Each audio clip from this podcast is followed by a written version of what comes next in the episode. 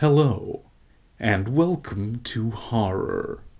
This is a podcast in which Lee and Adam take their friend Chris on a journey through horror cinema. New episodes are posted every two weeks, and you can follow us at SoundCloud, on Instagram, and on Facebook.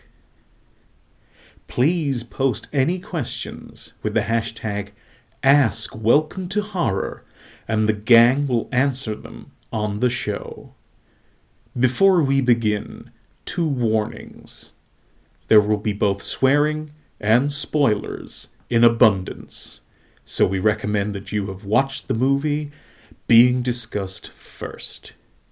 Thank you for listening.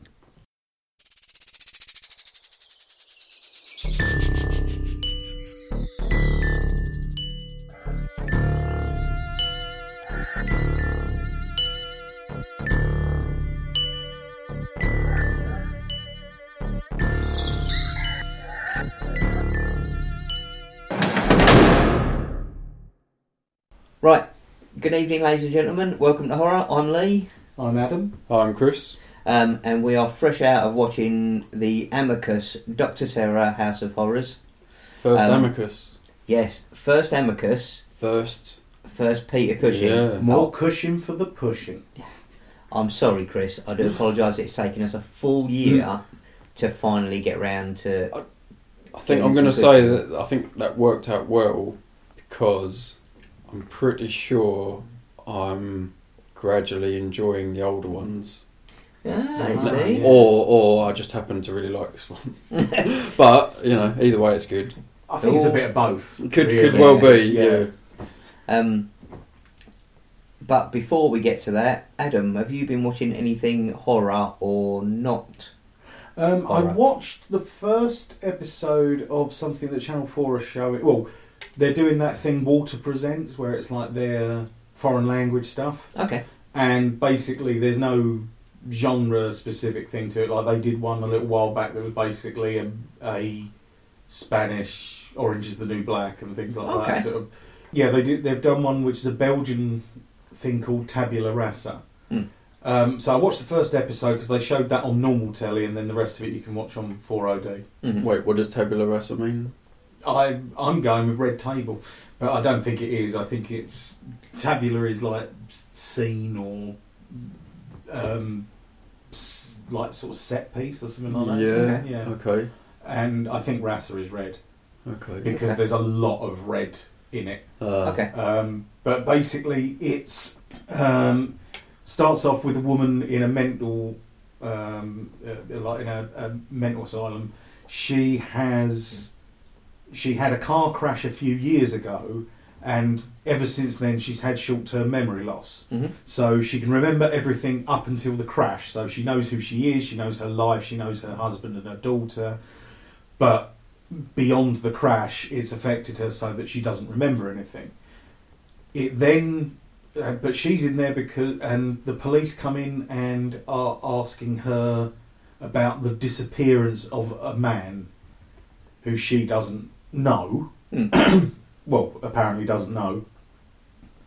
And um, and then it flashes back to three years previously, which is after she's had the accident, so she still has the memory issues Mhm. and it's sort of filling in elements of story from there. And by the looks of it, the way it's sort of going, um, the person sh basically like uh, she's having to she has to have loads of stuff around her to remind her of like what she's meant to be doing. Like they move into an, a new house and like the husband's having to tell like having to tell her that there's like right remember it's left to the bathroom right to the stairs in our old house it was the other way Yeah. and all things like that so one of the things he's done is he's put their address in a sticker on her dashboard Yeah. Of you know remember we've moved house this is where we yeah. are uh, just in case she forgets her sat nav because Yeah. although it's programmed at the sat nav she has short term memory loss um, but while they're sort of unpacking stuff in the house she takes a load of stuff down the dump the guy who works at the dump is the guy who's gone missing Mhm. and he spots her address on. He's obviously clocked her address on the dashboard. Yeah. and by the end of the first episode, you're shown him going through like the stuff that she chucked out, Okay. and he's like obviously a bit.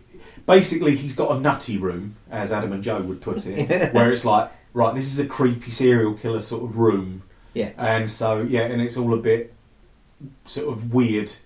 It may have supernatural elements, or it may be a thriller, because her memory loss is done. It's a bit like, say, Hannibal, where although Hannibal is ostensibly real life, Hmm. there's a lot of things where it's like inside the psychology of people, so it has weird elements and weird visions and things Yeah, like yeah. that.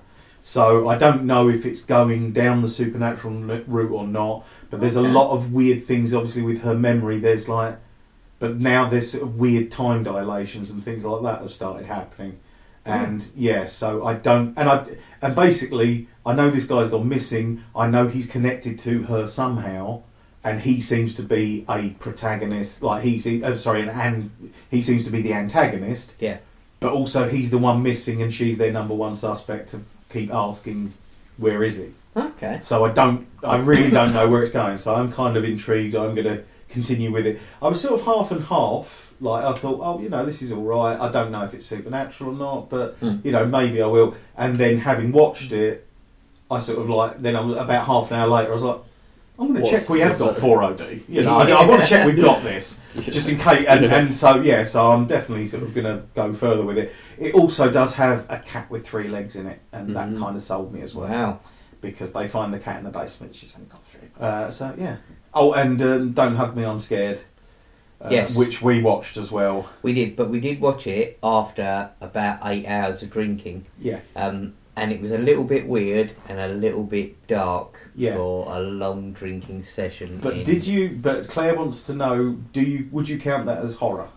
Or- Yes, yes, without a doubt. Cool. It's 'cause- got that thing where it's so surreal it makes you feel kind of queasy. Yes, I know exactly what you mean. Yeah. Um, yeah, I'd like to watch it again, not after eight hours of drinking. well, I. I, would suggest it might make it might make a great bonus episode.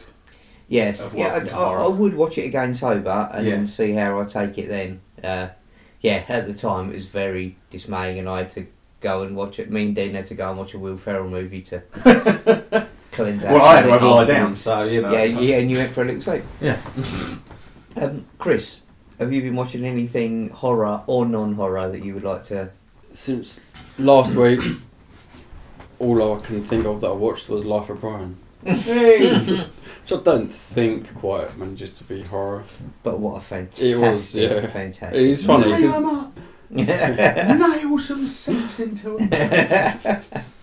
he's not the Messiah. He's a very naughty boy. I really wish they uh, they used to be able to get a Charles Manson shirt with that yeah, written on don't it. remember that. Yeah, really wish I'd bought that. Yeah. And well, one there with you go. There's, does there's a there's a sort of a connection horror somehow. Yeah. But, but yeah, no, it's great. That, so there you go. Also, did you know that they actually at the end of it, because obviously there is the dance number on the crosses. Yeah. Um, what they obviously put everyone up, and then uh, Terry Jones was like, "Right, no, can you?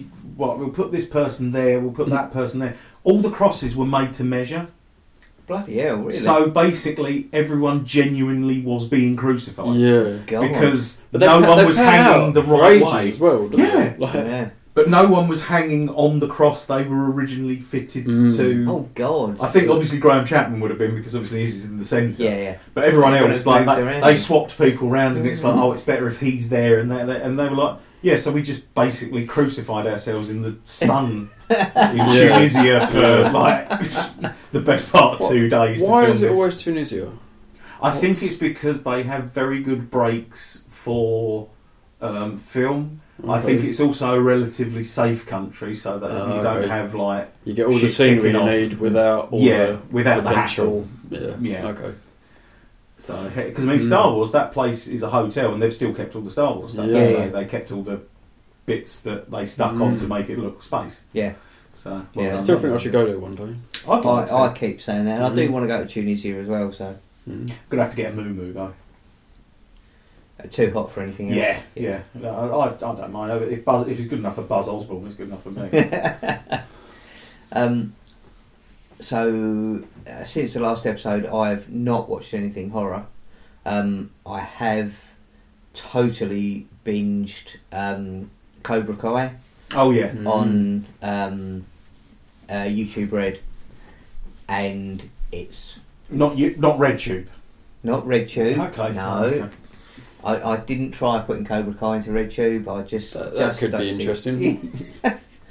But yeah, Cobra Kai was phenomenal. As someone who, as that being their favourite childhood film, was the Karate Kid movie. Mm. Cobra Kai was fantastic. The perfect It's- evolution It really Mm. was. It was. It was cheesy enough. It. It was a. It was enough of a mirror to the original. So.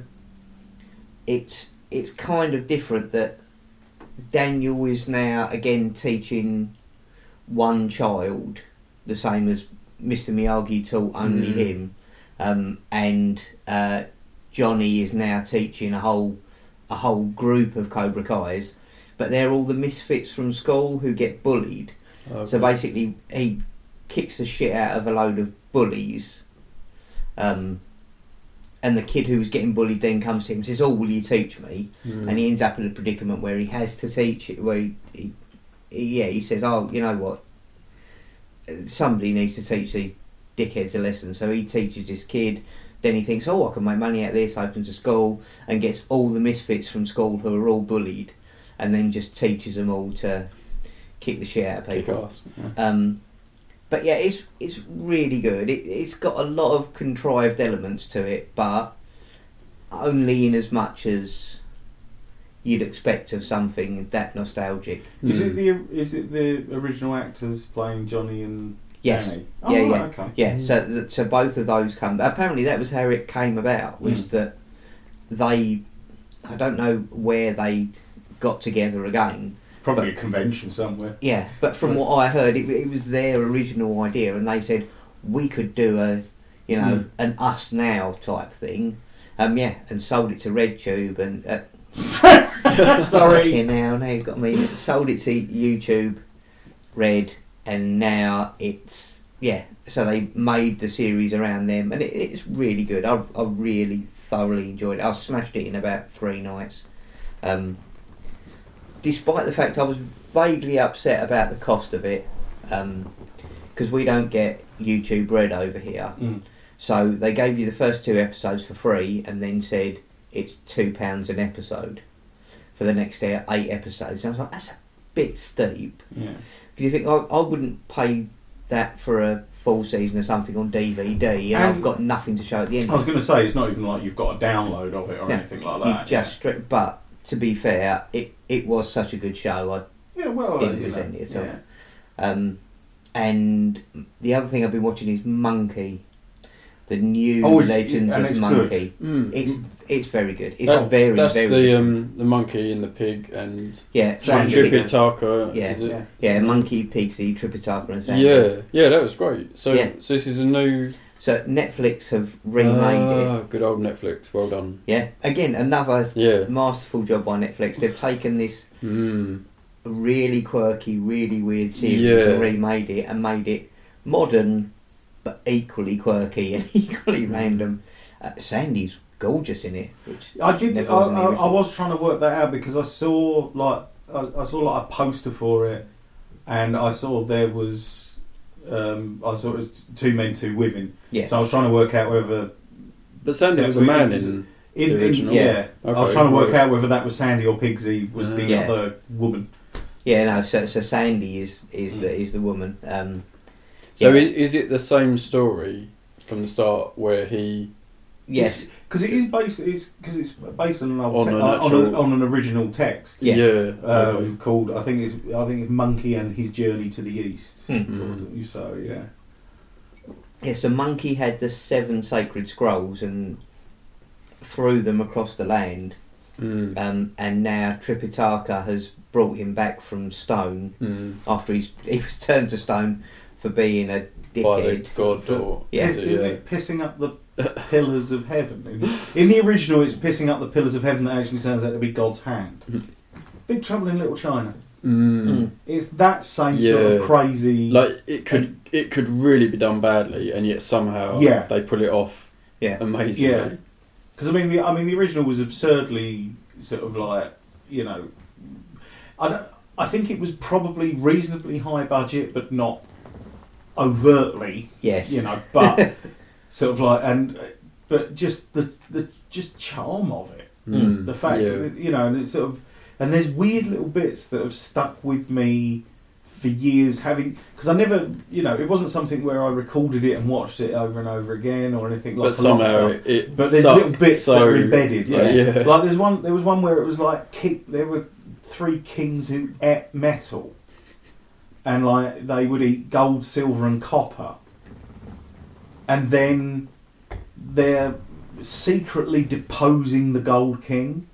So hmm. s- the silver king starts eating gold, hmm. and the copper king starts eating si- silver, and they recruit another guy into, and it- like, and it's just the sort of color change sort of thing, and yeah, just absolutely wonderfully mental sort of mythology and stuff like that. Yeah, that I just loved with it. Yeah, and they, they've totally incorporated that in the new series, and hmm. I I really enjoy. I think it's a it's a really good.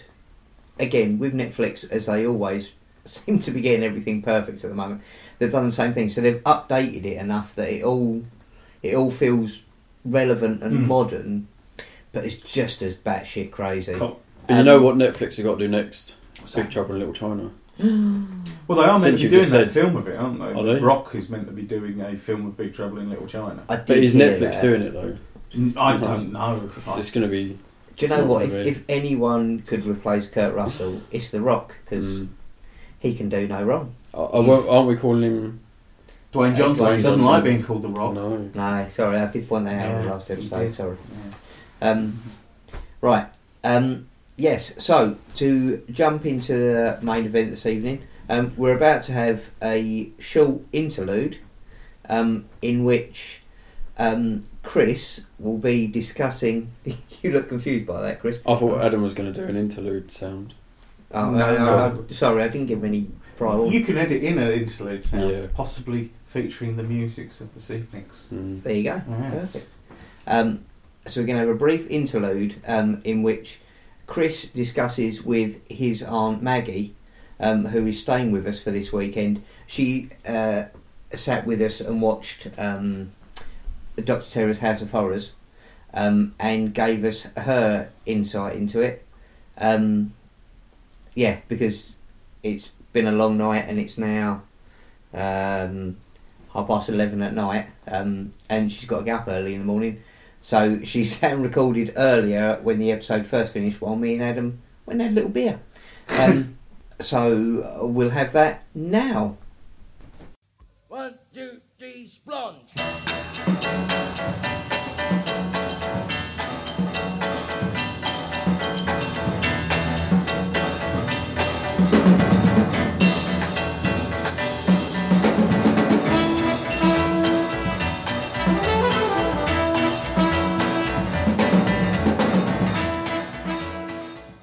Yes, Well, I- Rachel? I don't normally watch horror.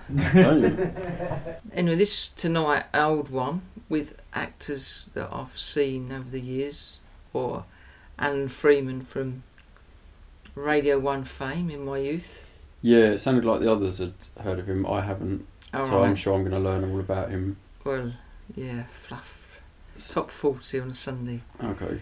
But um, I- I thought it was amazingly good. Um, I, I like things that I don't really like to admit to, like Agatha Christie's, because Mm. they're not really very. Um, yeah, well, there you are. And So is that where Jennifer gets it from? don't know, but I think I like about those that they're the period set and they're not too scary. They've got usually got very good cast in them, and they're quite engaging to watch. So they're like a mystery thriller. I think it's the human interaction I like Hmm. Because in this one, I mean, it, was of its time, all men in a carriage and all Yeah. that, but um, with women with just fairly bit parts. Although, of course, one of the stories, the woman turned out to be the Avenger, which was uh, rather a nice little turn. Uh, which she turned into sort of a werewolf. Yeah, Yeah. a bit unexpected. I didn't expect that. No. Most of them were very predictable. Um, Although I wonder, because when watching older movies, I always think if this, if we'd seen this at the time, it was probably quite groundbreaking to some degree. Uh, How many other stories would there be similar to this? yeah, no, I think I think that's true, and it, it in a sense you could say it stands the test of time because Mm. I, I was engaged in it the whole way through it and enjoyed it, really enjoyed it. Um, but I I don't like being too scared, so No. the fact that um, the scary bits were, were more amusing now. They were a bit. Yeah, I wonder sometimes the effects um, can look funny, whereas again, I suppose at the time they may have looked more Mm. realistic. Mm. Um, With the rubber glove and yeah, a, a little bit. Although I thought they still did quite well with that. yeah, and, and again, I think what what made it quite gripping as a film mm, and worth watching was the human interaction and and the all films. I think there's a repeating theme in in all well all films, all stories, plays. Um, I saw the modern version of Shakespeare's Macbeth last night, and yeah, there was some similarities in terms of uh, perhaps not so much with the quest for power, but themes of humiliation and mm, fear and anxiety leading to, to almost a paranoia, which was created in all of the stories, I think. Um, one of the ones that I, I, I quite I enjoyed, if that's the right word, was the I think it was Peter Cushing, wasn't it? When he was being not Peter Cushing, the other guy was being humiliated. The art critic, Christopher Lee. Christopher Lee. Yeah. That's. I was getting those Mm, two muddled yeah, up. rather pompous Yeah, uh, and happy to be very derogatory towards the artist. without which, is, which I suppose is the purpose of an art critic sometimes. But yeah, he didn't seem to have any compassion. yeah, very unkind and Mm. and and bullying, Yeah, humiliating, yeah, and then got his comeuppance when, uh, which we were anticipating. mm. So again, you can anticipate, but Mm, enjoy but it all, still, yeah, almost all the more because you know that it's coming. yeah. Well, I, I said I thought it was going to be a child, but it turned out Yeah. it was a an ape. Which, of course, you wouldn't be able to see perhaps in today's. No, Uh, no apes were harmed in the making of it, probably. but um, Although a dog was well, I, I presume that not. was Yeah. Yeah. yeah, that that was perhaps the only sad bit was in one of the stories where the Mm. dog um, gets strangled by the plant. That was a little but it harsh. is by plants. I suppose it seems quite natural, It's a bit harsh with a little dog, poor little dog. and the poor girl left with no friends to play with. But actually, be, because um, of the way it was set and done, you, you you don't get too upset about it. Mm. The the relationship between the dog and the girl is clear, the puppy or the, or the small dog, but it's not developed to the extent where because Yeah. I can get quite emotional about most things. Um, I could almost feel sorry for the plant, so Mm. I think I think again that that may be a, a plus of the genre because it, it It's enough to get a good sense without being too. been affecting the set, yeah, too upsetting. So I, I did really like the fact that it was um, sort of six stories. Mm. I, I think it's something about the quality of the film Mm. that you're still looking forward to the Yeah. next the- story and not, not being bored by it. well, and the conclusion, like what's it? Yeah, because I thought they were somehow going to go off and do something else. Yeah, Obviously, okay, couldn't do, could you really? Well, or do Well, did, so I suppose that was it. They were already Mm. dead, and that none of them knew. no. Mm. Uh, and again, a, a, good way to end it, really. Yeah. i- i- in that sense of uh, yeah. Mhm. That's the first time I've seen Peter Cushing in anything except Star Wars. Oh right, I, I've heard him on Radio Four and Mhm. Radio Four Extra, particularly. They do reruns. He's got a, a great voice for that. Yeah, of, uh, yeah, I can imagine. So what what does he do? Um, well, he he's narrated a lot of kind of um, I was going to say horror, what thriller, not thrillers, Mm. um, like dramatic. suspense. Yeah, Yeah. Um, of the oh, and I think he was involved with Tales of the Unexpected, the Roald Mm. Dahl. Um, had a very long running series. Um, again, probably seventies, I think. Yeah. Um, Saturday evening, about nine o'clock. If I could sing or had a tune, I could um, mimic the theme tune. I think you should try. mm No, I can't do it.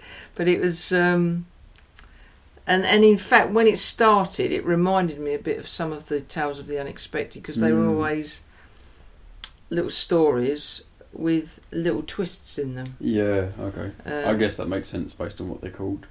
Well, yeah, and and they, but of that, of the same sort of ilk, really, of Mm. ordinary everyday people Yeah, um, living everyday lives. and then Um, something yeah. unusual. Uh, so there was one of the tales of the unexpected where the woman is having an affair with a chap who lives in Ireland, and she pretends she's going to see her uh, auntie, old auntie, and, and look after her once a month, and um, Mm. her husband's the dentist, the dull old dentist. Anyway, that the the man breaks off with her, but leaves her with a present, which is a beautiful mink coat for a coat. But she can't go home with it because her husband would think, yeah, "Where have you got that?" she?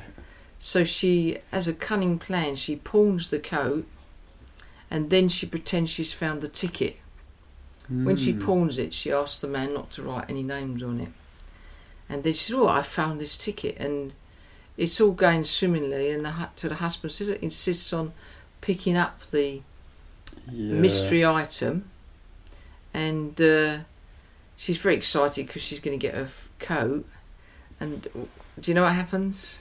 Can you guess? Well, go on. Any ideas? So he, he goes into the shop to get the coat, and the uh, what do you call it? The owner of the shop, Pawnbroker, yeah. must say something that gives it away. No, no, it's better than that. What he does is he gets the mink coat, and uh, but when he returns home, he gives her a little fur, a little um, neck fur. Ah, She can't say, well, it should be a coat because she's not supposed to know. And then, so she comes to see him at the dental practice where he gives her this disappointing to her Yeah. neck scarf, but she has to pretend to be, oh, how lovely. but then why has he not given her the coat? Because then, as she gets in the lift to leave, Mm. his receptionist comes back from her lunch coat, break Yeah, in the mink coat that is a good little and uh, yeah, so um, yeah, we've Mm. we've digressed a little bit. Um, that often happens. yeah. So uh, um, there were a few few notable things in the. Uh, things you think at the time. I think I must remember to say that. Well, yeah, yeah. Sometimes I keep notes, but but yeah. So I, I thought they were all good in the fact they were quite different. Um, you know, particularly the the jazz one. Yeah, that, that was one I fell asleep. Ah, yeah. Well, that was more deliberate comedy, I would say. Yeah, The uh, the character played quite a comical sort of musician. Mm. Um, yeah, so so that was pretty good. And then, of course, the twist with the vampire one, where it turns out he was. Well, it's funny because when he was doing that, I didn't like to interrupt. I was thinking, Mm. wouldn't it be awful? How would you get out of explaining that death? Really, that seemed so obvious. Really, a problem. But uh, yeah, yeah, yeah. uh, uh, yeah. To be fair, I, I thought that was probably one of the weaker ones in it. Well, Perhaps they tried to do it a bit quickly. yeah, possibly. I I quite liked it partially because, as I say, it was the first time I've seen Donald Sutherland that I can Oh, think right. of. So it I- Mm. like it was really good to see, just because of all the different characters. It's quite. He must have been a brilliant actor because he's he's not a particularly attractive looking man, is he? Mm. Really? I suppose he's got sort of a a charisma. Yes. that a lot of actors yeah, do. a person. Yeah, so he yeah. probably pulls it off because of that. It's, it's interesting again, as I say, reflecting on the subtleties of the psychological relationships between the different people and their Mm. um, and, and playing on the themes that are familiar to all of us. yeah, So in in the architect one, you know, it was his original house and yeah, going back to that and then being trapped by mm. history and almost being fooled is the wrong word. Um, seduced is the wrong word. Um, yeah, kind of lulled in. To, love, that's the yeah, word, yeah. Oh, lovely house. Yeah. Lovely woman Mm. bought it, and yeah. What could possibly be going wrong? yeah, uh, and the way history can then impact on you later on, even though it's not you that did it, but the generations before, which we, Yeah, we see the world that over, could be don't applied. we? Yeah, certainly Wars to and things. a lot of real situations. Sort of. Um, mm. Trying to think of what was some of the other stories in there. The that wasn't the first story, was it? That yeah, that was oh, that the- was. the, architect. Yeah, Yeah. Well, um, we've just seen it, and now I'm struggling to remember what. well, this is the the plant, the vampire. The plant was interesting because there was a lack of clear motive around that in terms of uh, why would a plant suddenly be. What what I really liked about that was the the part where the scientist explains the evolution of plants and each stage. So I Mm. think he gave five stages Mm. from single celled up to a Venus flytrap type of plant, and then he said the next stage would be uh, some sort of intelligence. It was a bit funny, and again, it's hard to know whether it was deliberate. Mm. I, imagine it wasn't deliberate funny, but when he used the microscope and he saw a brain, and he said, you know, Yeah, I was right. Yeah, It's like, yeah, Yeah. maybe a plant would actually have Yeah. a brain, but um, but yeah, sort of some intelligence that drives it to realise when it needs to defend itself. You know, like, that's a pretty good idea. Um, So again, was that is that some of the way in which people are complacent about well, things around? willing to destroy, yeah, without necessarily realising um, the effect. considering, yeah, the, yeah. I mean, you know, there's some research to say that plants do feel some Mm. sort of experience. indeed, yeah. So yeah, so I thought that was pretty good. But again, it's, it's seeing the actual plant move. It's hard not to see it as a little comical. Yeah, yeah. Well, but I think that made it endearing, It really. did, yeah. Uh, But I, don't, I just don't know if it was. I don't think it was deliberate in all situations. But I, I suppose uh, the generation that would have seen that in its Mm. time, uh, I suppose there must be some people 20, 30 years older who would have perhaps seen it in its time who could explain mm, or describe what that felt like when they watched it of that era. That would be an interesting, yeah, um, interesting to get feedback on that, wouldn't it? People that watched it in the 60s when it first came out. well, yeah, be curious about that because I can remember watching some Edgar Allan Poe Mm, films and okay. the music. Always the music did did for you, didn't it? With all the horror films, um, but finding them quite scary, Mm. which I wouldn't probably do now. I don't think, If you watch the same ones now, they would, Think yeah, not. mm. and I think that's how you ground yourself, don't you? By seeing the yeah. So, so what have you watched anything that actually scared you for a long time? Well, I I think it's more yeah. I mean, some of the series on the TV I don't watch. There was Mm. one recently, Marcella, which was about a woman, a detective, I think, who got signed off out of the police and was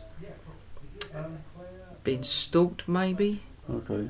uh, I watched So the that- first episode. I thought, oh, that's a bit too much. And then Mm. there were, I mean, Happy Valley was an excellent, excellent series with Sarah, Sarah Lancashire, which I did keep watching, and it was very good. I'm glad I did watch it, but I found it hard to watch because it- was quite hard going. But that's set in real time. It's to do with a, a rapist and So again, yeah, would that be sort of more thriller uh, or fearful drama. fearful drama. Really, Yeah. yeah. What, how would you define them differently? Because there's more of the supernatural. So, well, I mean, we've debated this a few times. So certainly, yeah, when there is a supernatural element, it feels Mm. easier to say it's kind of horror. But certainly, yeah, I think it doesn't have to have that. Mm. Um, I suppose generally it would have some amount of killing elements.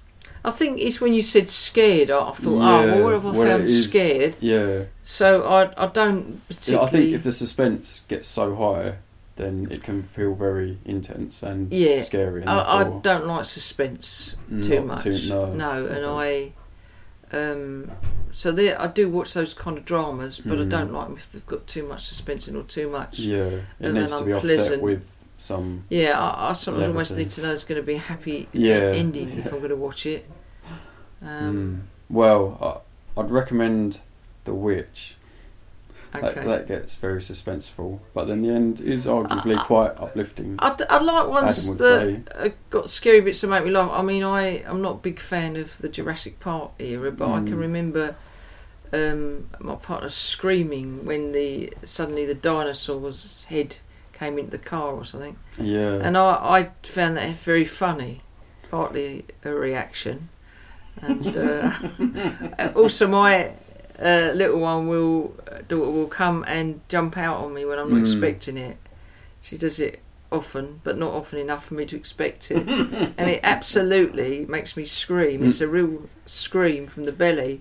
But I love it as well because it's it's a quick shock followed And then it's by all a great feeling. Yeah. Yeah. you think it's like a shot, really.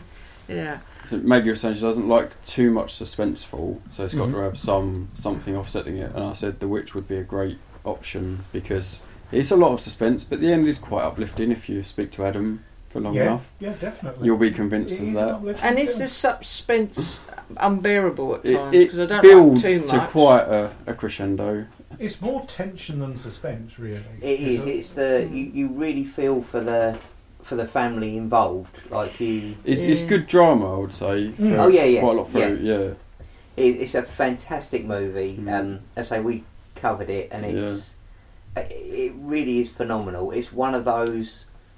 It feels like it isn't going anywhere for a long, like horror wise, it is going anywhere for a Yeah, long time. so there's you get not much horror. You get so drawn into the whole family dynamic Yeah, I and would do their that. struggle. Mm, yeah. Um, yeah, and then when the whole supernatural element comes in, it, it really turns the table, doesn't it? It's Well, I, I might give that a go then, particularly if you if you're guaranteeing me not an unhappy ending. well, uh, it's- so there's a bit of a there's a bit of a there is debate, divide. possibly. Oh. Yeah, you could. It's it's open to interpretation, so it would be interesting It- to hear how you interpret it. it's funny because do you remember many moons ago when you were a teenager or late Mm. teenager and someone had told me the film it isn't horror. The secretary was very good and very funny. Right. Oh, okay. yeah. Yeah. And we watched it, and it was like it was pretty embarrassing, really, because Yeah. it was a bit weird and a lot of spanking in it, and it isn't Bit something to watch pervy, with yeah. your teenage nephew, really. And it's all sitting there not knowing which way to look, really. Um, so I guess what someone Uh, yeah, it a the way someone way- interprets it, I, yeah, I don't think you could get that wrong with the witch. Okay. Really, I'd I'd argue that it's somewhat of a feminist ending, Okay. possibly. Yeah, I, There's I, there's an element of female freedom. yeah, I agree. Yeah, yeah, definitely. And uh, um, obviously, one that did the rounds a few years ago, which was seen as a a very different film, was the Blair Witch product Mm. was project, which I didn't see. That's Yeah. a, Would that's you call a, that horror? Uh, without a doubt. Mm. Yeah, And, And And I would you- say it's very suspenseful throughout. Yeah. It's yeah, quite that and quite it's, a lot of it's tension. jumpy. It's, Yeah. yeah. it's very sort of but not really one for someone like It's- myself with a sensitive. it's not a happy po- ending. Possibly not. No, But it's- yeah, certainly not happy. Yeah, that one does. Because I, I can be haunted by films for years and Mm. years. Yeah, I, I Years, wouldn't really rush to years.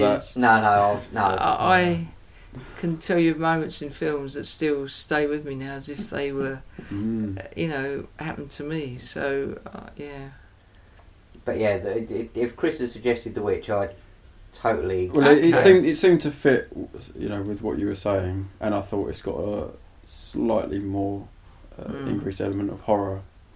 well, uh, still perhaps I should view that and uh, put some feedback on your. Just don't watch the first We'd love first to hear uh, your- ten Okay. minutes of it. Why? Isn't that the bit where uh, the witch eats a baby? Oh, that comes a bit Mm. further. It- yeah, Still you- eat the skip, skip. That's just all puts- right. As long as it's Oh, not a She cat. just grinds it just up grinds it a- up. in the paste. To rub it that's- on a self-seeking fly. It's That bit's fine. probably right. It's yeah. dead to start with, is it? No. no, No, no. Oh. But it's it's done It's in an not. It's not. It's not a sweet little. way. It's not a sweet little pussy cat, though, is it? No, No, that's Oh no, true. no animals. No, no if, if, It's any- not- if anything, all right the animals then. come out quite well. Yeah, they do. Yes. Yeah. Oh, well, that's all right. A, I'll a goat probably gets all right great. Um, Oh, Black Phillip is Yeah. possibly one of the finest actors yeah. in his generation. But I, I I would say, thoroughly enjoyed that film. Really, really good film. Mm. Uh, luck, happy to see another one of that genre. Very, because of I was saying it's all the psychological aspects of the stories of the people involved, really. You And, get just enough of a sense of their life. mm, and it's Yeah. done very well in, in snippets, you know, Mm. short. And to each time, sometimes when you see a film like that, you if it's not done well, you get to the third one and think, oh, not another one. Yeah. Yeah. But I didn't feel that. I could have set, watched another five. Really. Yeah. Well, that's really the beauty good. of Amicus. Uh, They're, they're all like that. They're they're just that right length, really. That whether you get on Mm. with each story or not, it doesn't. Mm. Yeah, it doesn't taint you on the entire film as an overall. So a lot of those Amicus ones, I'll generally find one so or two. what's Amicus then? The, the, the It was a studio. Ah, okay. um, so they were um, they were kind of a rival to Hammer, mm. um, but they were a much smaller production. Hmm. Um, yeah, but they always did the portmanteau style films, so it was always a wraparound Oh, story with four or five segments, uh, which is my favourite. So- say that word again? did a couple of straight holes. as well. Portmanteau. Portmanteau. Yeah. Jennifer learnt that. Uh, Jennifer came out with that term today, and I was thoroughly impressed with So her. not Portobello, not Port Portamento. Is that what's what's the musical where Mm. you know the musical effect? Adam should know this. Oh, God knows. It not Port, Port, Portamento where well, where it builds but- up with sound and you, yeah, so you go from one note and it goes Mm. instead of just going ding ding. Mhm. Okay, Is that not no? I possibly. Made all that up. So Anyway, thank you ever so much for your feedback, Maggie, on the film. Um, Yeah, yeah, thank you for we joining really us. appreciate it. okay. Well, Thank it's you. been an absolute pleasure, and the tea was lovely too. He'll keep that in. Cheers. One, two,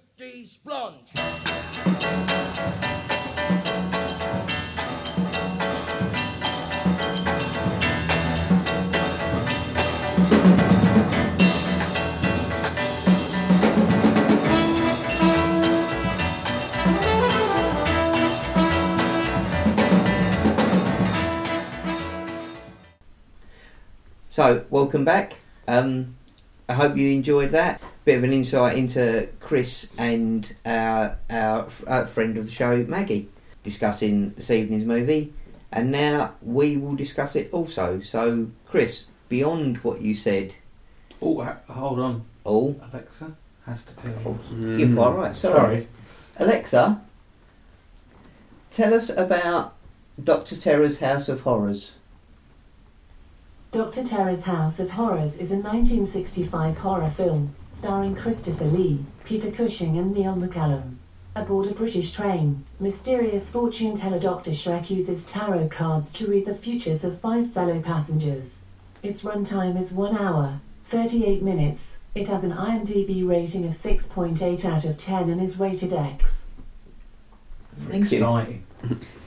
That's a very concise. I do Yeah, love a good. lovely, Yeah. concise rundown Yeah. to these. films. Um, yeah, sixty-five. I didn't realise it was that old. It doesn't Yeah. feel that old at Mm. all. It feels a lot more modern than that. Um, yeah. I, I think a lot of films have taken from that. Really, I, I feel this was a. I don't know, just a big influence on portmanteau in general. As, as yeah, all of the, the Amicus movies revival were. of it, certainly, yeah. So I, I haven't seen that many portmanteau. I don't think we saw one. What was the, Um, the Halloween? We watched Trick or Treat. Trick or Trick treat. or yeah, Treat, that's it. So that yeah, that was great. Um, yeah, uh, and so I can't think of many others that I've seen, but um, and I guess that's sort of a novel aspect of it. Mm. But yeah, it's fantastic. Really, I, I think what was quite exciting was all the actors that I haven't seen in many films individually yet. let alone all together. Yeah, Mhm. So that, yeah, that was fantastic. Yeah. Do- Donald Sutherland, Mm. Roy Castle, yeah. Christopher Lee, Peter Cushing, um, yeah, Fluff Freeman. Alan Fluff Freeman, which is just weird. Because, um, like you said, it's sixty-five, um, and just having a look, there were a few other films out that year. Uh, I've got to mention it because it's Claire's favourite Beatles film, Help. I love that film. You go. Absolutely love that film. Um, you don't know anything, scientist, do you? That's the bit she likes. you don't know, scientist. Um, in that year, as well as this, Peter Cushing was in four other films this year. Jesus. Because ha- Hammer had The Nanny um, and uh, She. oh, The Nanny. Now Yeah. that's a fantastic movie. That is a good film. And also, Amicus released The Skull that year as well, which obviously has Peter Cushing in it. that is an amazing. He was film. also in Doctor Who and the Daleks, in which he plays Doctor Who, and Roy Castle is his companion, Ian. Oh, I So, know that. yeah, and um, yeah, other uh, Thunderball, the f- fourth James Bond film, Sound of Music, Mm. uh, those magnificent men in their flying machines with Terry Thomas, Yes. um, Uh, My Fair Terry Thomas. Love Terry Thomas. Shot in the Dark, Morecambe and Wise in the Intelligence Men. So it's a bit of a mixed. Oh, one, The yeah. Intelligence Men. Oh, Yeah. I've seen that. So yeah, there's quite a few sort of Die Die My Darling with uh, Donald Sutherland. Donald Sutherland, yeah. Yeah. Sorry, that just sounded wrong in my mouth then. Donald Sutherland went wrong in my mouth. Again. And uh, yeah, it came out 23rd of February. And number one that day was Tired of Waiting for You by the Kinks. Oh, okay. Um, but yeah, and and weirdly enough, actually, the Peter Cushing Doctor Who films are Amicus films in all but name. Because it's exactly the same company, they just weren't called Amicus when they started doing it. Do you know what? My. I remember. I'm going to show me age now. When we very first bought a VHS Mm. uh, recorder, uh, a VHS, no, it wasn't a recorder back then, it was a VHS player. Yeah, um, and you used to go to the the rental shop. Um, literally, because it was so early in the day that we got Mm. one, the amount of stuff you could actually hire was very, very limited. yeah. Yeah, and I do remember my mum hiring out. Literally, it, it- she hired. It was the we got the player. Yeah, We went to the shop the next day because we got the player and had nothing to play on it, and we hired Charlotte's Web and the Peter Cushing Doctor Who. yeah. Yeah, and the Peter Cushing Doctor Who, at the age of probably five, didn't quite stand up as well as Charlotte's Web. That's fair. It made me cry less. Yeah, oh yeah. Yeah, Right. but, uh, yeah, emotional content wasn't what you came to it for. It was just Daleks. But wait, Peter Cushing was the Doctor. Yeah. Yeah. Okay. Peter, this this is why I Peter Cushing is just incredible. Mm. If I- you could see Adam's face, They tape. they did it on um, Final Girls podcast. Yes. They always put up stuff on uh, social media, and it was ro- and they did um, right. What five? Uh, it was like um, right. You've got to, you've got to build a team to save the world. What five Yes. horror actors do you use? I said I only need Peter Cushing Mm. because that would combine Doctor Who, Mm. Doctor Van Helsing, Baron Frankenstein, Grand Moff Tarkin, and Sherlock Holmes. That's a pretty that- that's a formidable pr- yeah, force, you know. I mean, well, one of them's got a fucking space station that can Yeah. destroy planets. See, and that's why you need to see The Babysitter, because that's where they got it from. The Netflix movie, The Babysitter. Oh right, okay. It came from that. You, yeah, you need to save the Ah, planet. You've okay. got five people who Yeah. you're going to take. I was just going to add to that, and Darth Vader does what he tells him to. Yes, That's he's pretty- the only yeah. person who Darth Can- Vader is under. Yeah. Basically, he's the uh, Because Darth Vader even kills the Emperor. He doesn't kill. He Tarkin. doesn't No, kill he doesn't Moff kill Grand Moff Tarkin. No, because apparently, because I mean, well, let's let's let's get into the Kush Let's do it. because let's the do it. Kush is there, Mm. and uh, he was just.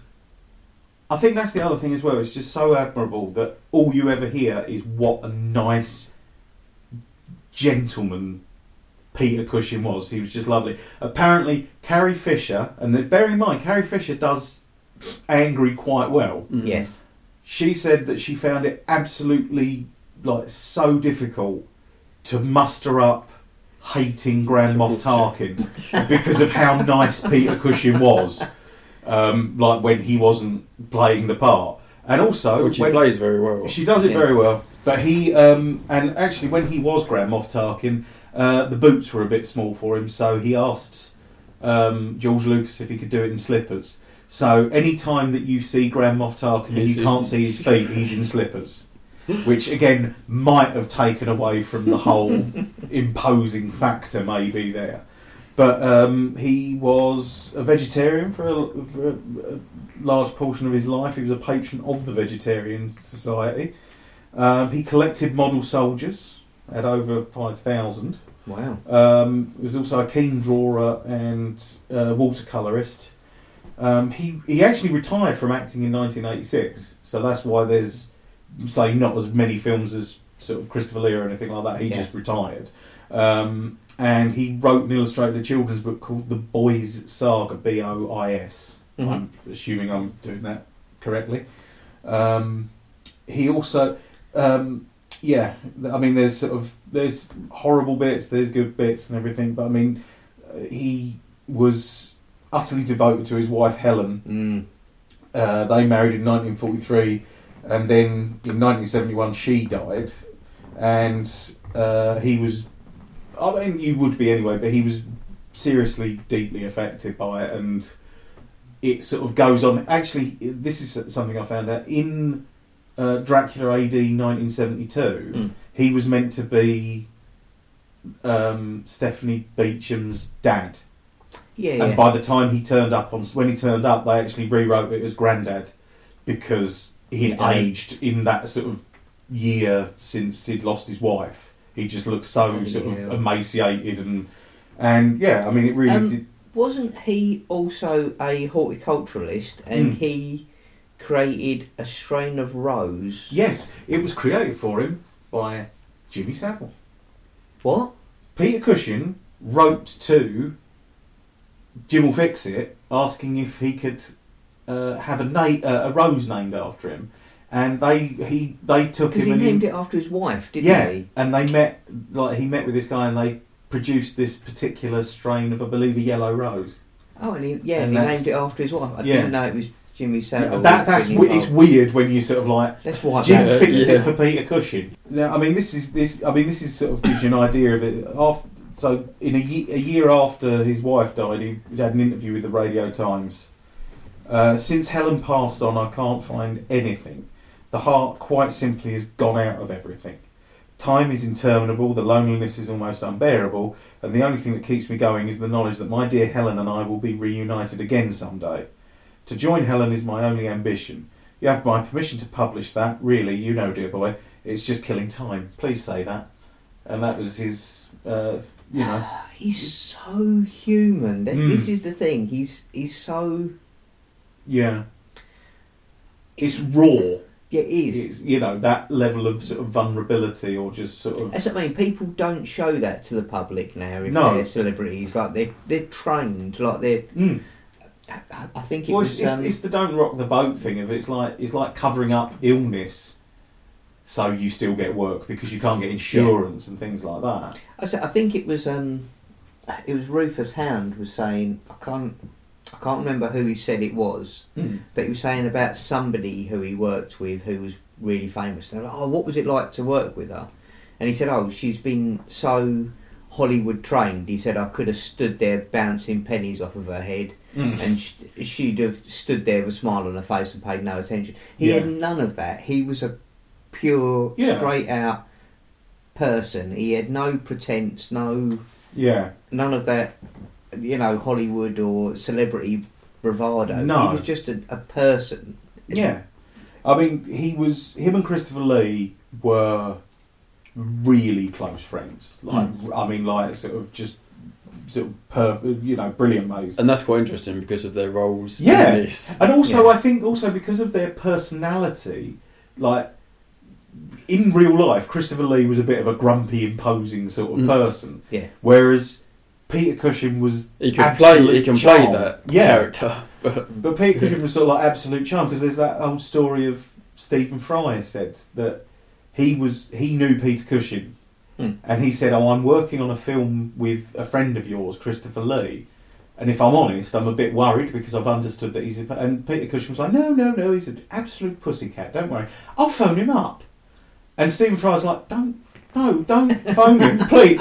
And so he's phoned him. up, Hello, hello, Chris. Yes, it's Peter. I've got a young actor here who's going to be with you uh, on set next week. And uh, yes, yes, uh, have a word with him. Hello, who's this? Well, my name's Stephen. I'll be working with you. Hmm, very good. I think you better put Mr. Cushing back on. and then, yeah, and he's like, oh, okay, and yeah, so the sort of the difference in sort of personality type and everything. But like, this is Christopher Lee's quote about like uh, Peter Cushing. I mean, it starts with "I don't want to sound gloomy," which is good for uh, for Christopher. I don't want to sound gloomy, but at some point of your lives, every one of you will notice that you have in your life one person, one friend whom you love and care very much for. Oh, sorry, care for very much. That person is so close to you that you are able to share some things only with them. For example, you can you can call that friend, and from the very first maniacal laugh or some other joke, you know who it is at the other end of that line. We used to do that with each other so often, and when that person is gone, there will be nothing like that in your life ever again. And that's, I mean, in, in a very way, it's like I really fucking miss him, Mm. Yeah. and about as much as you get from Christopher Lee. Yeah. But this is beautiful. This this is the bit that turns it round, though. Peter Cushing and Christopher Lee once got thrown out the cinema for laughing at a Sylvester and Tweety cartoon. they were fucking laughing too loudly and had to be escorted off the premises, which is just fantastic. Also, apparently, Peter Cushing used to be called Props. That was his nickname amongst actors because he always used them in his. I mean, obviously, this has got the tarot cards, so he's got Yeah. plenty to be doing. But yeah, he always uses sort of props in various things, and apparently, he used to. It was a matter of routine. If when he had a part, he would go to the director with a list of what he felt the character would have in their pockets. I've heard that somewhere else. Yeah, And apparently- even if you never saw it, Yeah, because he had them on him, it made him feel in Yeah. character because and he was. he had the right stuff there. So like when it was, for example, like if you're doing Sherlock Holmes, you've got the necessary bits and pieces, or even if it's just door keys. Isn't it and like a things screwdriver? What's he got? that. Uh, Is that a bit of magnifying glass? And, Yeah. uh, yeah. Oh, Sherlock. Oh, Sherlock sorry, Holmes. Doctor Who. yeah. oh, I don't. Think, Yeah. I think it was pre-sonic screwdriver. yeah, Yeah, oh, very okay. yeah. But um, yeah, so that was like his technique, and apparently now that is it's one of the techniques that actors are taught. Hmm. or sort of it comes up in training is that it's like it is a very good way of centering yourself, but it also means you've got stuff to fiddle with Hmm. while you're doing stuff, but you haven't got anything incongruous. Yeah, yeah. Do you know what I mean? It's not like what who is it bloody um, in comic strip where they go on about Meryl, Oh, Meryl yeah. Streep with the oranges. Peeling the oranges. Yeah. Yeah. and it's like in every film she peels an orange to steal like limelight from stuff. I've never. He's one of those actors who, like you say, even Christopher Lee. We love Christopher Lee and absolutely adore him. Mm. He, he's never bad in a film. He never phones it in. He's always amazing. But people say he can be a knob. He could be. Yeah. But but Chris, but um, Peter Cushing never has that. No, Nobody ever has anything to say about Peter Cushing but the best things ever. It- Yeah. It's just he just comes across as the most perfect gentleman. Yeah. Really. There's that lovely audio recording of him reading his own autobiography. Now you bought me that on CD, Mm. um, and I the company I work for went under, and I didn't get a chance to go back and get that. And I've always been devastated that I only ever listened to it once. Well, I've got. I'll, I'll bring it. I'll bring my Oh, copy around so you please, can have a listen. please yeah. do because I the- it was- love listening to. Especially because he does one chapter which is just how he died on screen, and it's like four stabbings, six, six throttlings. I was blown up once. he does it in such an exciting Yeah. way. It's, oh, he's- I think that's the thing as well. Is he had a real, um, he had a real understanding because he's like, I don't really like horror films, but my fans do. That's why I do horror films. Mm. So it was kind of like always, you know, he was thinking in those sort of terms that I know what my public expect of me.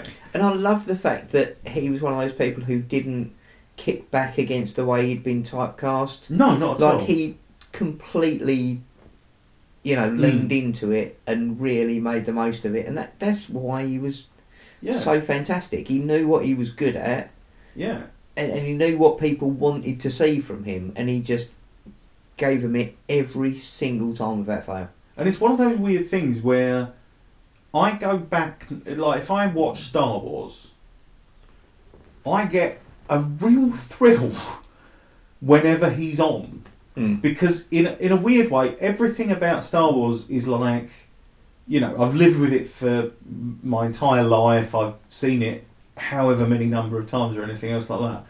But just an appreciation of certain things within it, and that is one of them. Is just Mm. sort of like I was like, yeah, that was a good move. Mm. You know, from George Lucas, it's like, Yeah. no, you got someone who I can believe can Mm. order fucking Darth That Vader. entire- yeah. You know, he's just so sort of perfect for it. Even his CGI in the latest See, I was going to say that. was but, Mm. but yeah, what do you both you both don't mind that because a lot of people I could imagine could feel like that. Nah, a- as an absolute Mm. massive, massive, massive fan of Peter Mm. Cushing. Yeah, I thought they did that fantastic. I, Yeah. I thought it looked. I thought it looked good. I think they might have taken it.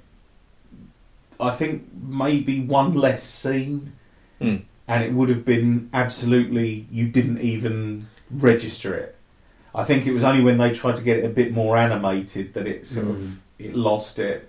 But because that the guy who's playing him there is the bloke who was young Sherlock Holmes. Uh, yeah. You know the film Young Sherlock Holmes. I love young Sherlock Yeah, Holmes. the guy who plays Grand Moff Tarkin in that is currently the head of the hospital in Holby City, and also wore Peter Cushing's CGI face Mm. for Rogue One. Wow. So I did yeah, not know. can't that. think of the guy's name, but he he sort of He's he, brilliant. he has He's a very unusual looking guy. mm, he has the right voice as well. He does like Yes. because that is not you know, that's not dubbed or anything else like that. That was just his impression of Peter Was Cushing. he really? Yeah, that's not like that isn't Fucking Peter hell, Cushing. that's yeah, and ha- I, yeah, 'cause- but then sort of like I like I say, my mum watches bloody Holby all the time, and I, th- I don't think that's too far removed from his voice. And he's quite a sort of skinny bloke as well, Yeah, so yeah. it sort of works in every se- sort of sense. But I kind of feel like after seeing the uh, the making of Rogue One, it does seem fitting, and I think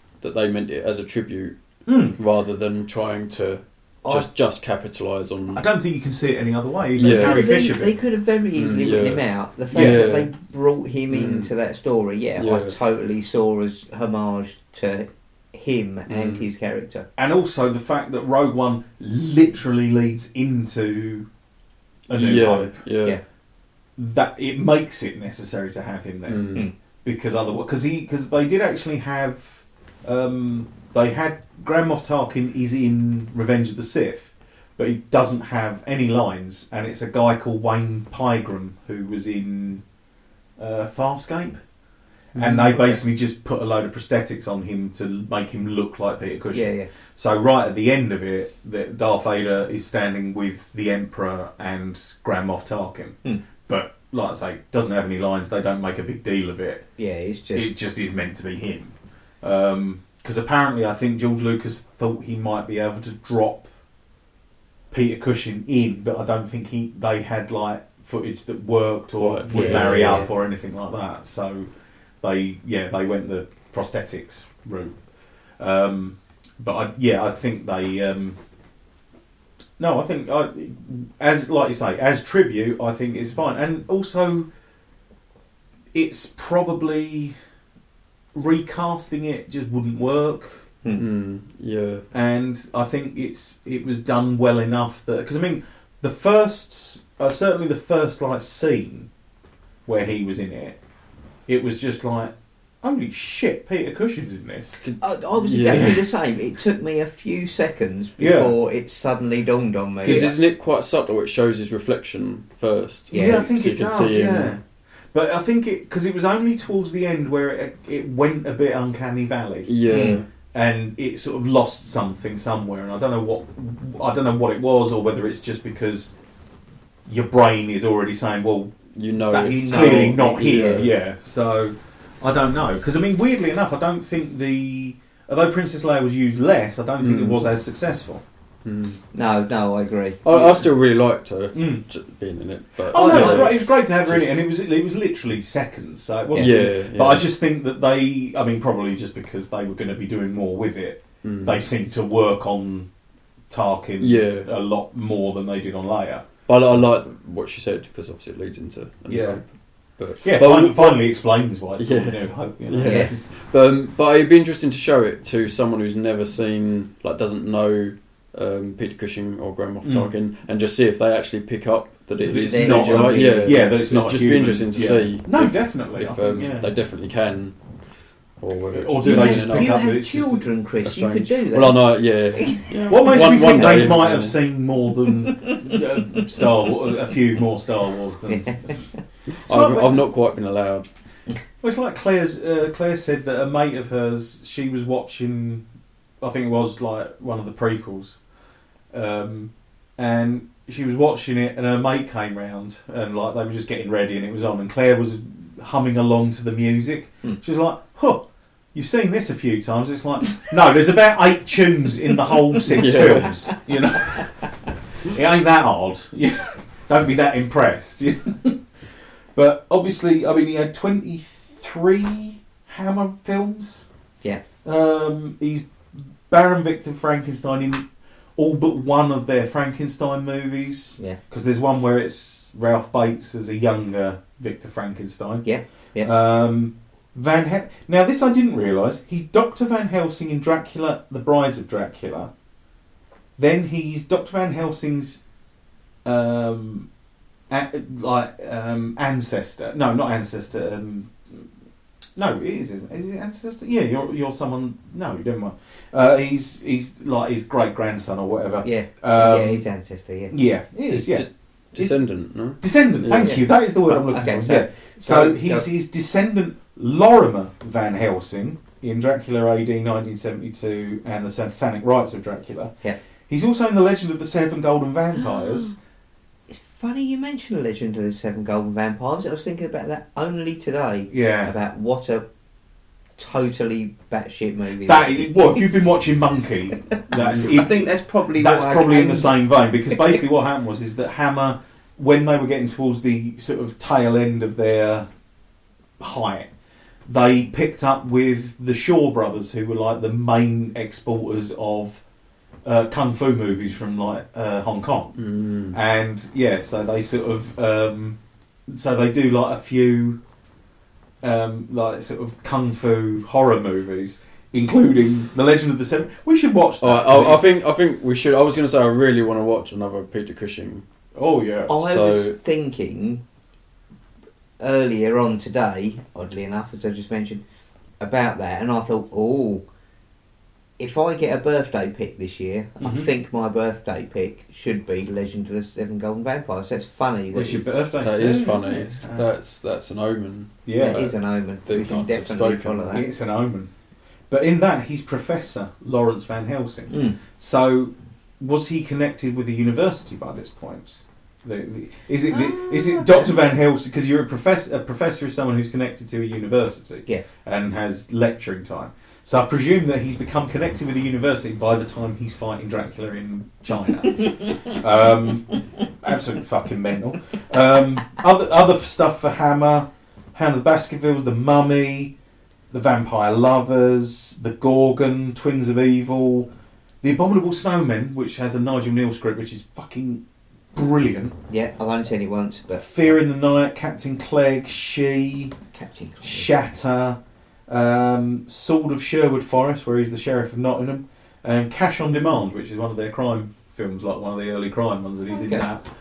Uh, for Amicus, Ooh, all of them. the Skull, Torture. G- Right, so uh, we'll we'll we'll head up which one's a portmanteau as well because Amicus did a lot of those. So Mm. so there's the Skull, Torture Garden, which is a portmanteau, uh, Scream and Scream Again, The House That Dripped Blood. That's no, that's not a portmanteau. Yes, it is. yeah, Yeah, it that's is, is, yeah, yeah. Yeah, uh, I, Monster, um, Tales from the Crypt, Paul portmanteau, Asylum, Paul portmanteau, and now the screaming starts from beyond the grave, Paul portmanteau, and the beast must die, which is basically Shaft meets a werewolf. It totally is. Yeah, that's. I mean, again, a lot of insanity. Sorry, just to cut in very quickly, just realised I lied. I have watched a horror film since we last met. Um, I watched I Bury the Living. Very good Oh. film. Really enjoyed it. Sorry, if we can go back. Oh no, I bury the dead. I'm thinking of. I'm thinking of that. Oh, like, that was out a few years ago with Ron Perlman. That is fantastic. I sell the dead. I Sell the Dead. Yeah. I watched that about four times. You know, I finally watched I Bury the Living, which was really good. Cool. Black and white film. A guy takes over as the custodian of a cemetery, hmm um, and the, the idea is they've got a map of all of the plots, and if it's got a white pin in it, it means that the plot has been bought by someone, but nobody's buried in it, and a black pin means that that person is dead, and he realizes that any plot that he puts a black pin in, whoever owns that plot dies. Ah. Yeah. That's cool. Um, yeah, Nice- really good. nice Sorry. concept. but yes, I like so that. just go. That's fantastic. And then and then and then we go on to Tigon. This is Mm. these are all the there was a load of weird, um, basically a load of production companies because of the success of Hammer. You got a lot of production companies just shoot trying up. to do the same thing. And then there was Tigon, so he did the Blood Beast Terror, which according to Peter Cushing was literally the worst film we've been in. Um, I quite like that. it myself. It's, a, it. it's about fuck. It's fucking mental. oh Jesus Christ! One, it's like it's like a weremoth. Is the best way I can describe it. Someone who becomes a giant moth, but it's got oh Kevin Stoney being a prick to a fucking vulture in a cupboard, and oh, it's just it's fucking mental. It really is. I I, I can just enjoy it on that level. Mhm. You're not going to be scared by it in any way, shape, or form. but just in terms of holy Mary, mother of fuck, you've gone mad. That is a that's one for that. Um, and the creeping flesh for Tyburn. He did Legend of the Werewolf and the Ghoul. Now the Ghoul is fucking brilliant. That's the one with John Hurt. Not And seen that. That is that's an experience. That's a really fucking good film. Um, also, Legend of the Werewolf also is another film with him with Roy Castle. Uh, Ooh. three films with him and Roy Castle all together. I've, Uh, got, I've got to interject at this point. Mm. Roy Castle, he was a good-looking bastard, wasn't he? Didn't realise. I remember him back from uh, children's TV in the eighties. Yeah, Yeah, I didn't realise just what a, Well, a matinee idol that that fellow was at the time. well, would you like me to? Would you like me to crack into some uh, Castle stuff? Oh yeah, please. So, obviously, singer, dancer, multi instrumentalist, and jazz trumpeter, Roy Castle. Hosted the children's TV show Record Breakers from 1972 until 1994. That's just what I remember died. him from. Yeah. Uh, the, show kept, the show kept going until 2001. Uh, he wrote and performed the theme tune Dedication. Dedication. dedi- Oh yeah. Dedication's what you need. Yeah. That's his own trumpeting. Um, yeah, because he does all his own. He does all his own trumps Uh. in this. Um, during his time on the show, he broke eight world records himself, including January 1973, the fastest tap dance, 1,440 taps per minute, which is 24 taps per second, That's impressive. and that record still hell. stands. He is still the record holder of that. yeah. He recorded three albums. Um, the thing that most of us obviously know is he was a lifelong non-smoker, diagnosed with lung cancer in '92, and then he campaigned about uh, the, eff- the the effects of passive smoking. He was one of the people who Yeah. really brought it to light. Um, he blamed his condition on playing in Smokey Jacks clubs for years. Yeah. Also, he was sat next to Donald Sutherland, who was fucking chaining it Yeah. in this, yeah. so that couldn't have helped. Um, when he was diagnosed, he embarked on what he called a tour of hope, which was a, a 1,200 mile walk around the UK to raise money to form a charity, which eventually became called the Roy Castle Lung Cancer Foundation. Yeah, I remember that. Um, after his death in '94, his widow and the charity continued to campaign, which resulted in segregated smoking areas in restaurants and uh, uh, the eventual 2007 UK smoking ban. Wow. So he's probably saved more lives than Yeah. Yeah, than every other. cool, blimey, yeah. Go Roy Castle. Um, his son Bez, uh, Ben Castle is a noted jazz saxophonist who's played, recorded with l- literally fucking hundreds of fucking people, including Radiohead, Nick Cave, Lalo Schifrin, Arthur Brown, Amy Winehouse, Hawkwind, Jesus Christ. Matt Berry, and as I've put here, and a lot of shit people as well. so, but um, other films, obviously, like I mentioned, Doctor and the Daleks, Legend of the Werewolf, and he's Captain Keen in Carry On Up the Khyber, which is one of the other Ah. Carry On films I would recommend. That is on my list of. yeah, Um, yeah, uh, we should probably actually discuss each of the yeah, each of the segments in turn. segments in this. Um, so the werewolf was. Uh, oh, I, sh- I should also mention. Um, we've mentioned before that my introduction into horror um, was quite a lot of. Um, uh, was spurred quite a lot by the um, Doctor Walpurgis, Doctor Terror.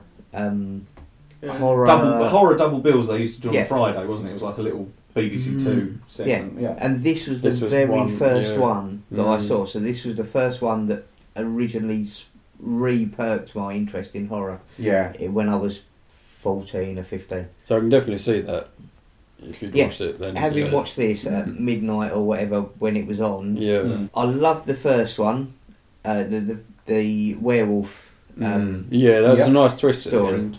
I wasn't expecting it to be the woman particularly. No, it was. Uh, uh, but again, that's what I love about portmanteau films is Mm. you get that very short, encapsulated. If you tried to drag that story out to an hour and a half, Yeah.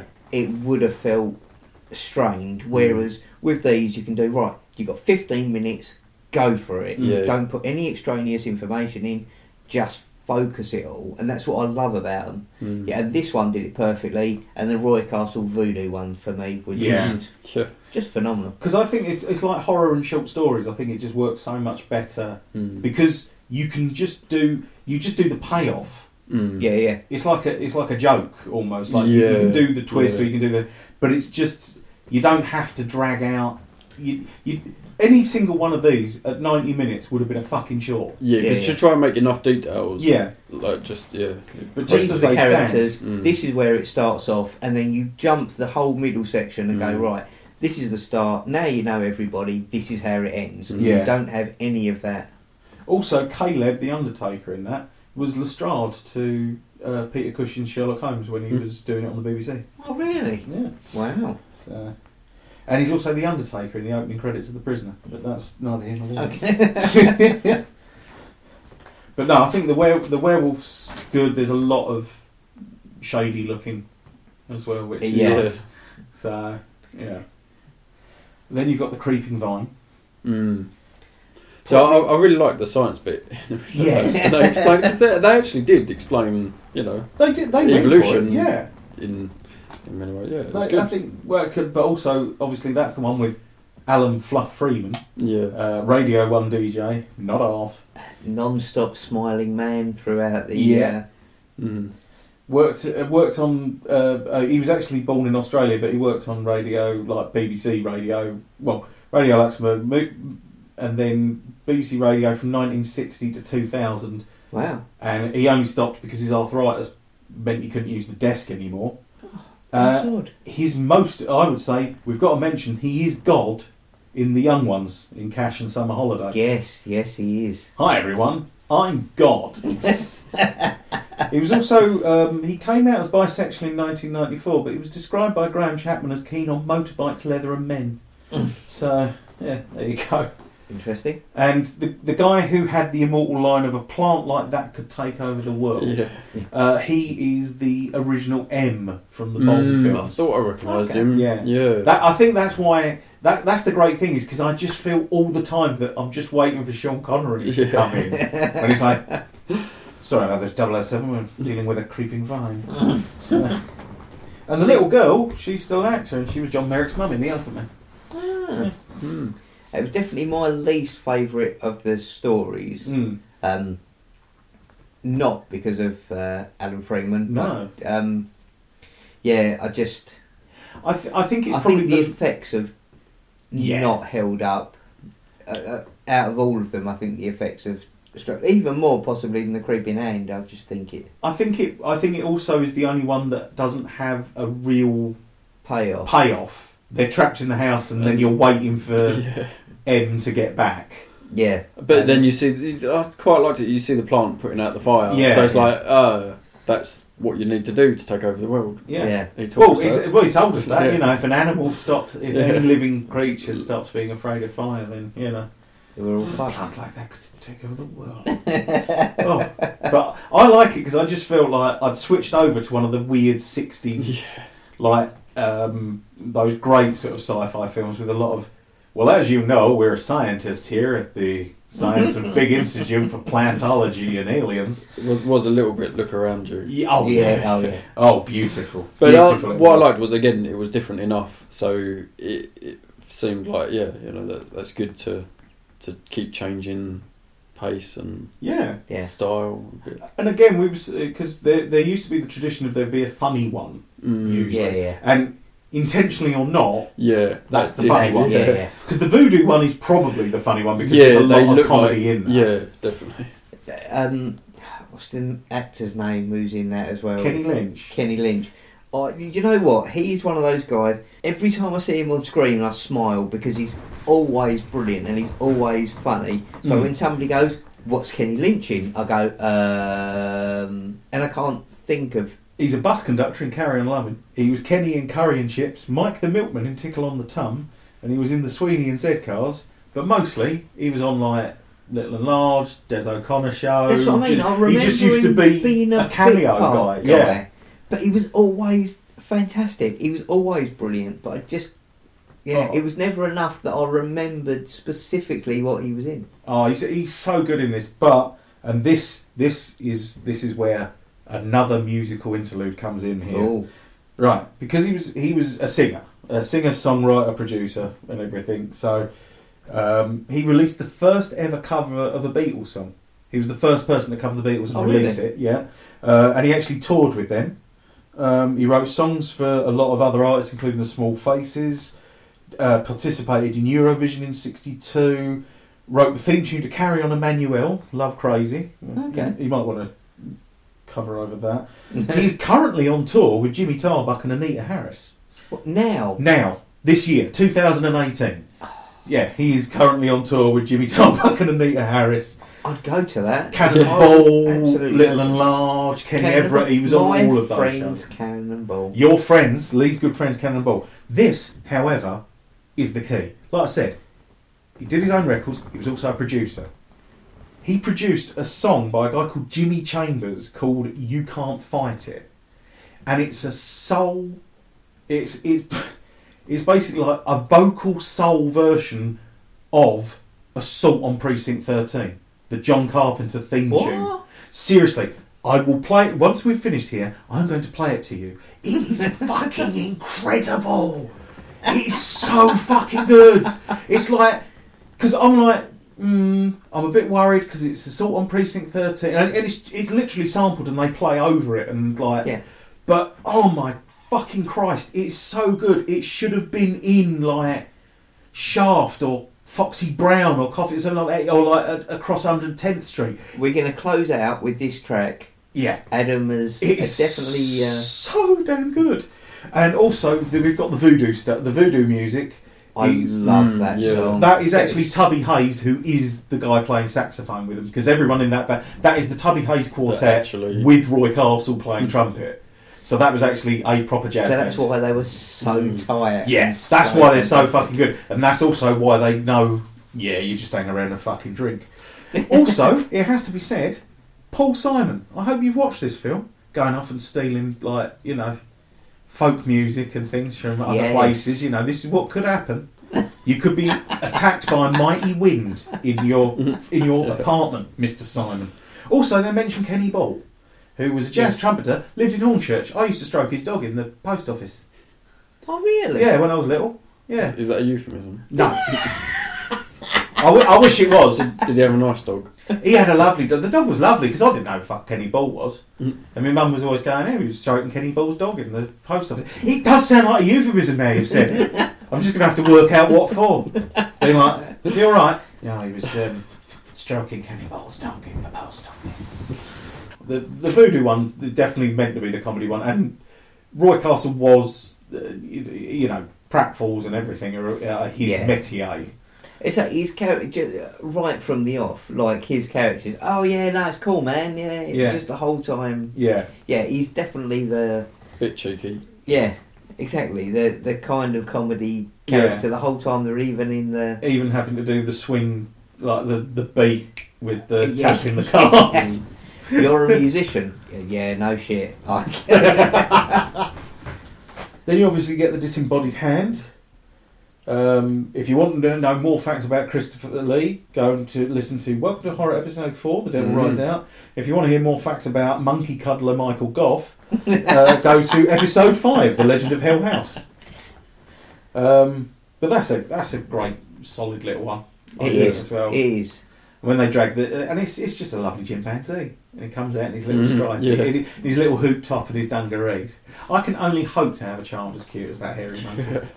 So Yeah, and as and good at art. yeah, And that's what I loved about each of these stories is that you can imagine if it was pitched, you'd go, "Oh yeah, that's a film," mm. and that's the thing, and you'd make the mistake of dragging it, dragging it out to an hour and a quarter or an hour and a half. Peter Cushing dis, uh, followed around by a disembodied hand for an hour and a half is not good. No, Uh, sorry, uh, Christopher Lee, but yeah, Christopher But Lee yeah, covered, for ten minutes. I mean, perfect. It's absolutely perfect, and that's what, as you were saying though, with the um, um, with uh, with fiction as well, like horror books. I have exactly the same thing. I just find that's why I love uh, Lovecraft. That's why I love M.R. James, uh, Poe. yeah, It's the same. It's taking that scary idea yeah, and rather than trying to drag it out and making a whole thing of it, it's just this is this cross section of your yeah, like your cross section of if if you're if you see a ghost or if you're in that kind of a situation you only see what you see you don't Yeah. need to know before you don't need to know you don't Mm. need the the entire story you just need the element that you I think I, interact with I think personally, I think a portmanteau biography would be incredible, where you just do the important bits of someone's life. yeah where it's like, right, this is the bit where they make their million. This is the bit where they go a bit mad and lock themselves away for years with tissues on their feet. This is the bit where they kill that hooker. You know, this is the bit where they go to court and get away with it. You know, that's. But like, you know, half hour, fuck it. You yeah know. you don't yeah you don't You don't have to watch the three-hour biopic with some prick in aging makeup. Like Yeah. Fucking. Uh, yeah, it's interminable. Interminable, I say. but um, yeah, and I think, I mean, that's it's, it's a it's a meat and potatoes disembodied hand story, isn't it?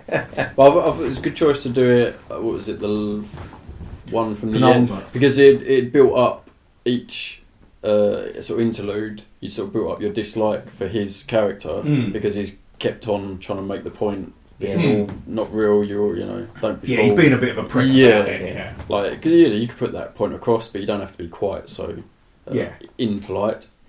As you say that's that's the thing like that would be me in my head Mm. Yeah, would be thinking yeah.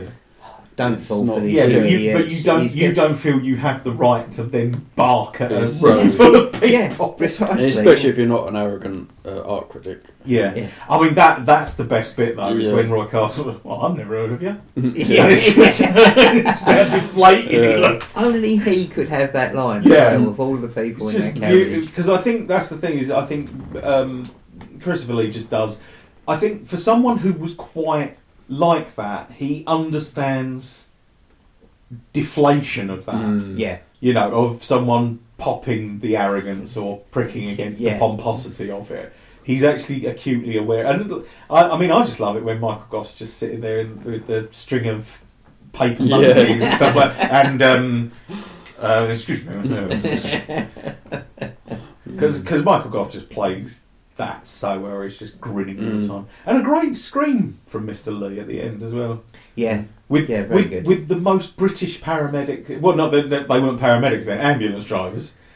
I miss those days where it'd just be like, you know, there's plenty a blind man can do. Get over it. Oh, and then obviously we finally uh, end up with a vampire Mm. with Donald Sutherland, father of Queefer. Um, and you were trying to think of what you might know him from. Mm. Um, he's in the Kate Bush video for Cloud Bursting. I'll just put in the Cloud Busting. I'm putting that in there. Uh, Don't Look Now, Invasion of the Body Snatchers, uh, Mash. He was in the film of Mash, not the TV show. Uh, Kelly's Heroes, JFK, Animal House.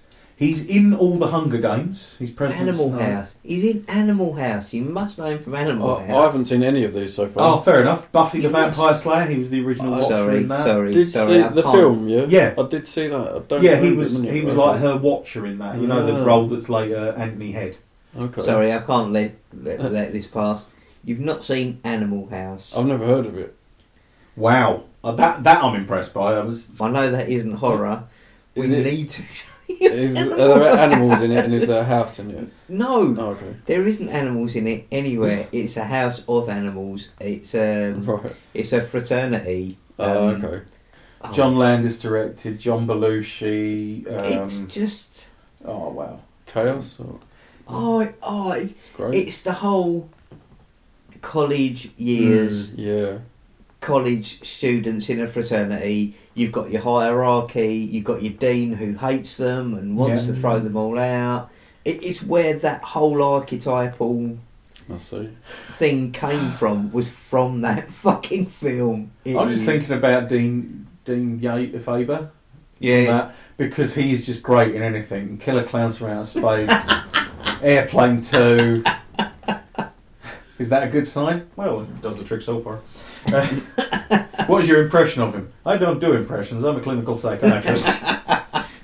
Jeez, yeah, no, we Um, need to show you that. Backdraft, Murder by Decree, Fallen, uh, Kentucky Fried Movie. He's a clumsy waiter in Kentucky I Fried Movie. I love Kentucky Fried Movie. He's also in a film called Puffball, The Devil's Eyeball, which is a Nick Roeg film that I have not seen from about 2007. I've not even heard of that. Yeah, and it sounds like it could be quite good. I will let you know. I'll investigate further. He's been in loads of TV series lately. Uh, Trust, Crossing Lines, Dirty Sexy Money, Human Trafficking. Um, oh, he's Ho- he's Hollis Hurlbut in The Simpsons. In Lisa the Iconoclast. You know the one where it's uh, what's his name? Uh, Jebediah Springfield and his silver tongue. Oh yeah, yeah. He's the guy who runs the um, museum. Oh, shit, yeah, yeah. Mm, I remember yeah. that character. Yeah.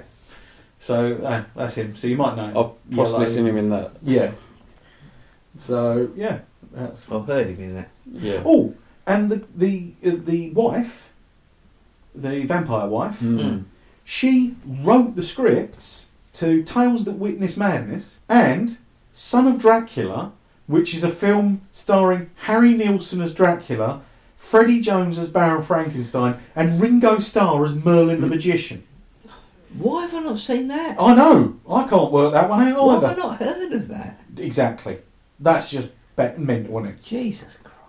So That's how many of those films came out in that period that yeah, you can't even keep up with them. I know. and I. I wonder if that's anything. What is it? Nilsson Schmilsson, the one where he's got the Son of Schmilsson. Son of Schmilsson. I wonder if Son of Dracula's something to do with that because he's in it and it's Dracula stuff. And so it could have been what got his interest. it might have been. Yeah, this. I, Which we mentioned on the last episode. Uh, yes, I think we did. of Schmilsson on the last. I think we did. Yes, we did because we were mentioning that Dean had told me to listen to it. Yes. and I had a copy on vinyl, um, and he was saying if you really like Rocky Horror, that's where all the music was taken from. Mm.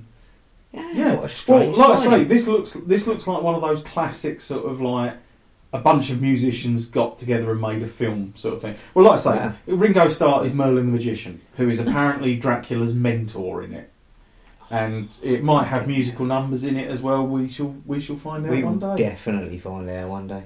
But yeah, I think the vampire one's good. I'd I'd like to think I would have asked for a bit more fucking evidence before I start stabbing my wife Yeah. to death in the middle of the night. I'm But definitely she was, but she was a vampire. she was a vampire. You could say that the other Doctor who turned out to be the vampire had a bit of a supernatural effect on his mind. He may have done. I, I Not personally, enough, of um, not, not enough of a supernatural effect to have managed to keep that accent up, or any accent, for any prolonged period of time. I time. didn't actually Just- notice that. Just, oh, it just kept going from like Brooklyn, New York, to possibly Romanian, and then to possibly British, and then it I, thi- just I think he's from word English. to Maybe that was a hint though. Oh, it's Oh yeah, he's, he's just been travelling around a lot in his box full of dirt. Of course. not that he's a really bad actor. Yeah, a guy called Max Adrian. He is um, he's um, Frankie Howerd's owner in Up Pompeii. He's Ludicrus Oh, I've not Sextus. seen that in a very long time. I yeah, don't go look into it for for historic accuracy. Um, That, that sounds like Life of Brian again. Yeah, Biggus. Sillius Soddus. Yeah. That's the one that gets me. Sillius Soddus. Um, okay, so to wrap this up, for the next episode, um, we are going to watch The Thing, the uh, amazing John Carpenter, Kurt Russell yes. extravaganza that is The Thing. That was the mistake I made before. I said it was John Landis. It's John Carpenter. It is John Carpenter, yeah. Yeah. That's probably why I've got confused again. And we will do Legend of the Seven Golden Vampires at some point. And we will do Legend of the Seven Golden Vampires possibly the next episode, but if not, just at some later point. Yeah. I'd just like to show it to Chris. Yeah. Just get his yeah, that's going to be one of the the goes. po-going vampires. I'd Yeah. like to see what you make of that. It's fucking madness. Can't Um, wait. uh, please hashtag ask welcome to horror. Ask us anything you'd like. We will definitely answer it. Um, email us at info at welcome to horror.com. Uh, message us below on SoundCloud or come to our Facebook page. Um, yeah. Hit us up on Instagram. We're kind of friendly. Yeah, well, yeah, yeah, yeah. well, we definitely are. I don't just Yeah. accept it. I. This is the problem. I just accept if I get friend requests from people I don't know. I just think that might be somebody who listens to the show, despite the fact we've only got fifty listeners. If I just get, But you're a lovely 50 listeners, and we love every single one. We of do. Oh, yeah, no, we, no, we absolutely do, without a shadow of a doubt. Um, yeah, I'd I'd just like to say that actually, having brought that up, thank you, Adam. Yeah, uh, we really appreciate the fact that um, we seem to now have a solid listenership of people who listen to all of our episodes. Um, yeah, and we, we really appreciate it. Please contact us and please speak to us. We'd love to engage with you. Yeah. Um, Let us know if there's any films you feel we should cover. Yeah, If there's any films, you, you know, remember remember that we are constantly in a search for new things to show Chris as well. Yeah. yeah, Yeah, just anything we don't know, let us know. yeah. Excellent. Thanks ever so much. And uh, yeah, we'll see you in a fortnight's time for the thing. Good night. Night. No.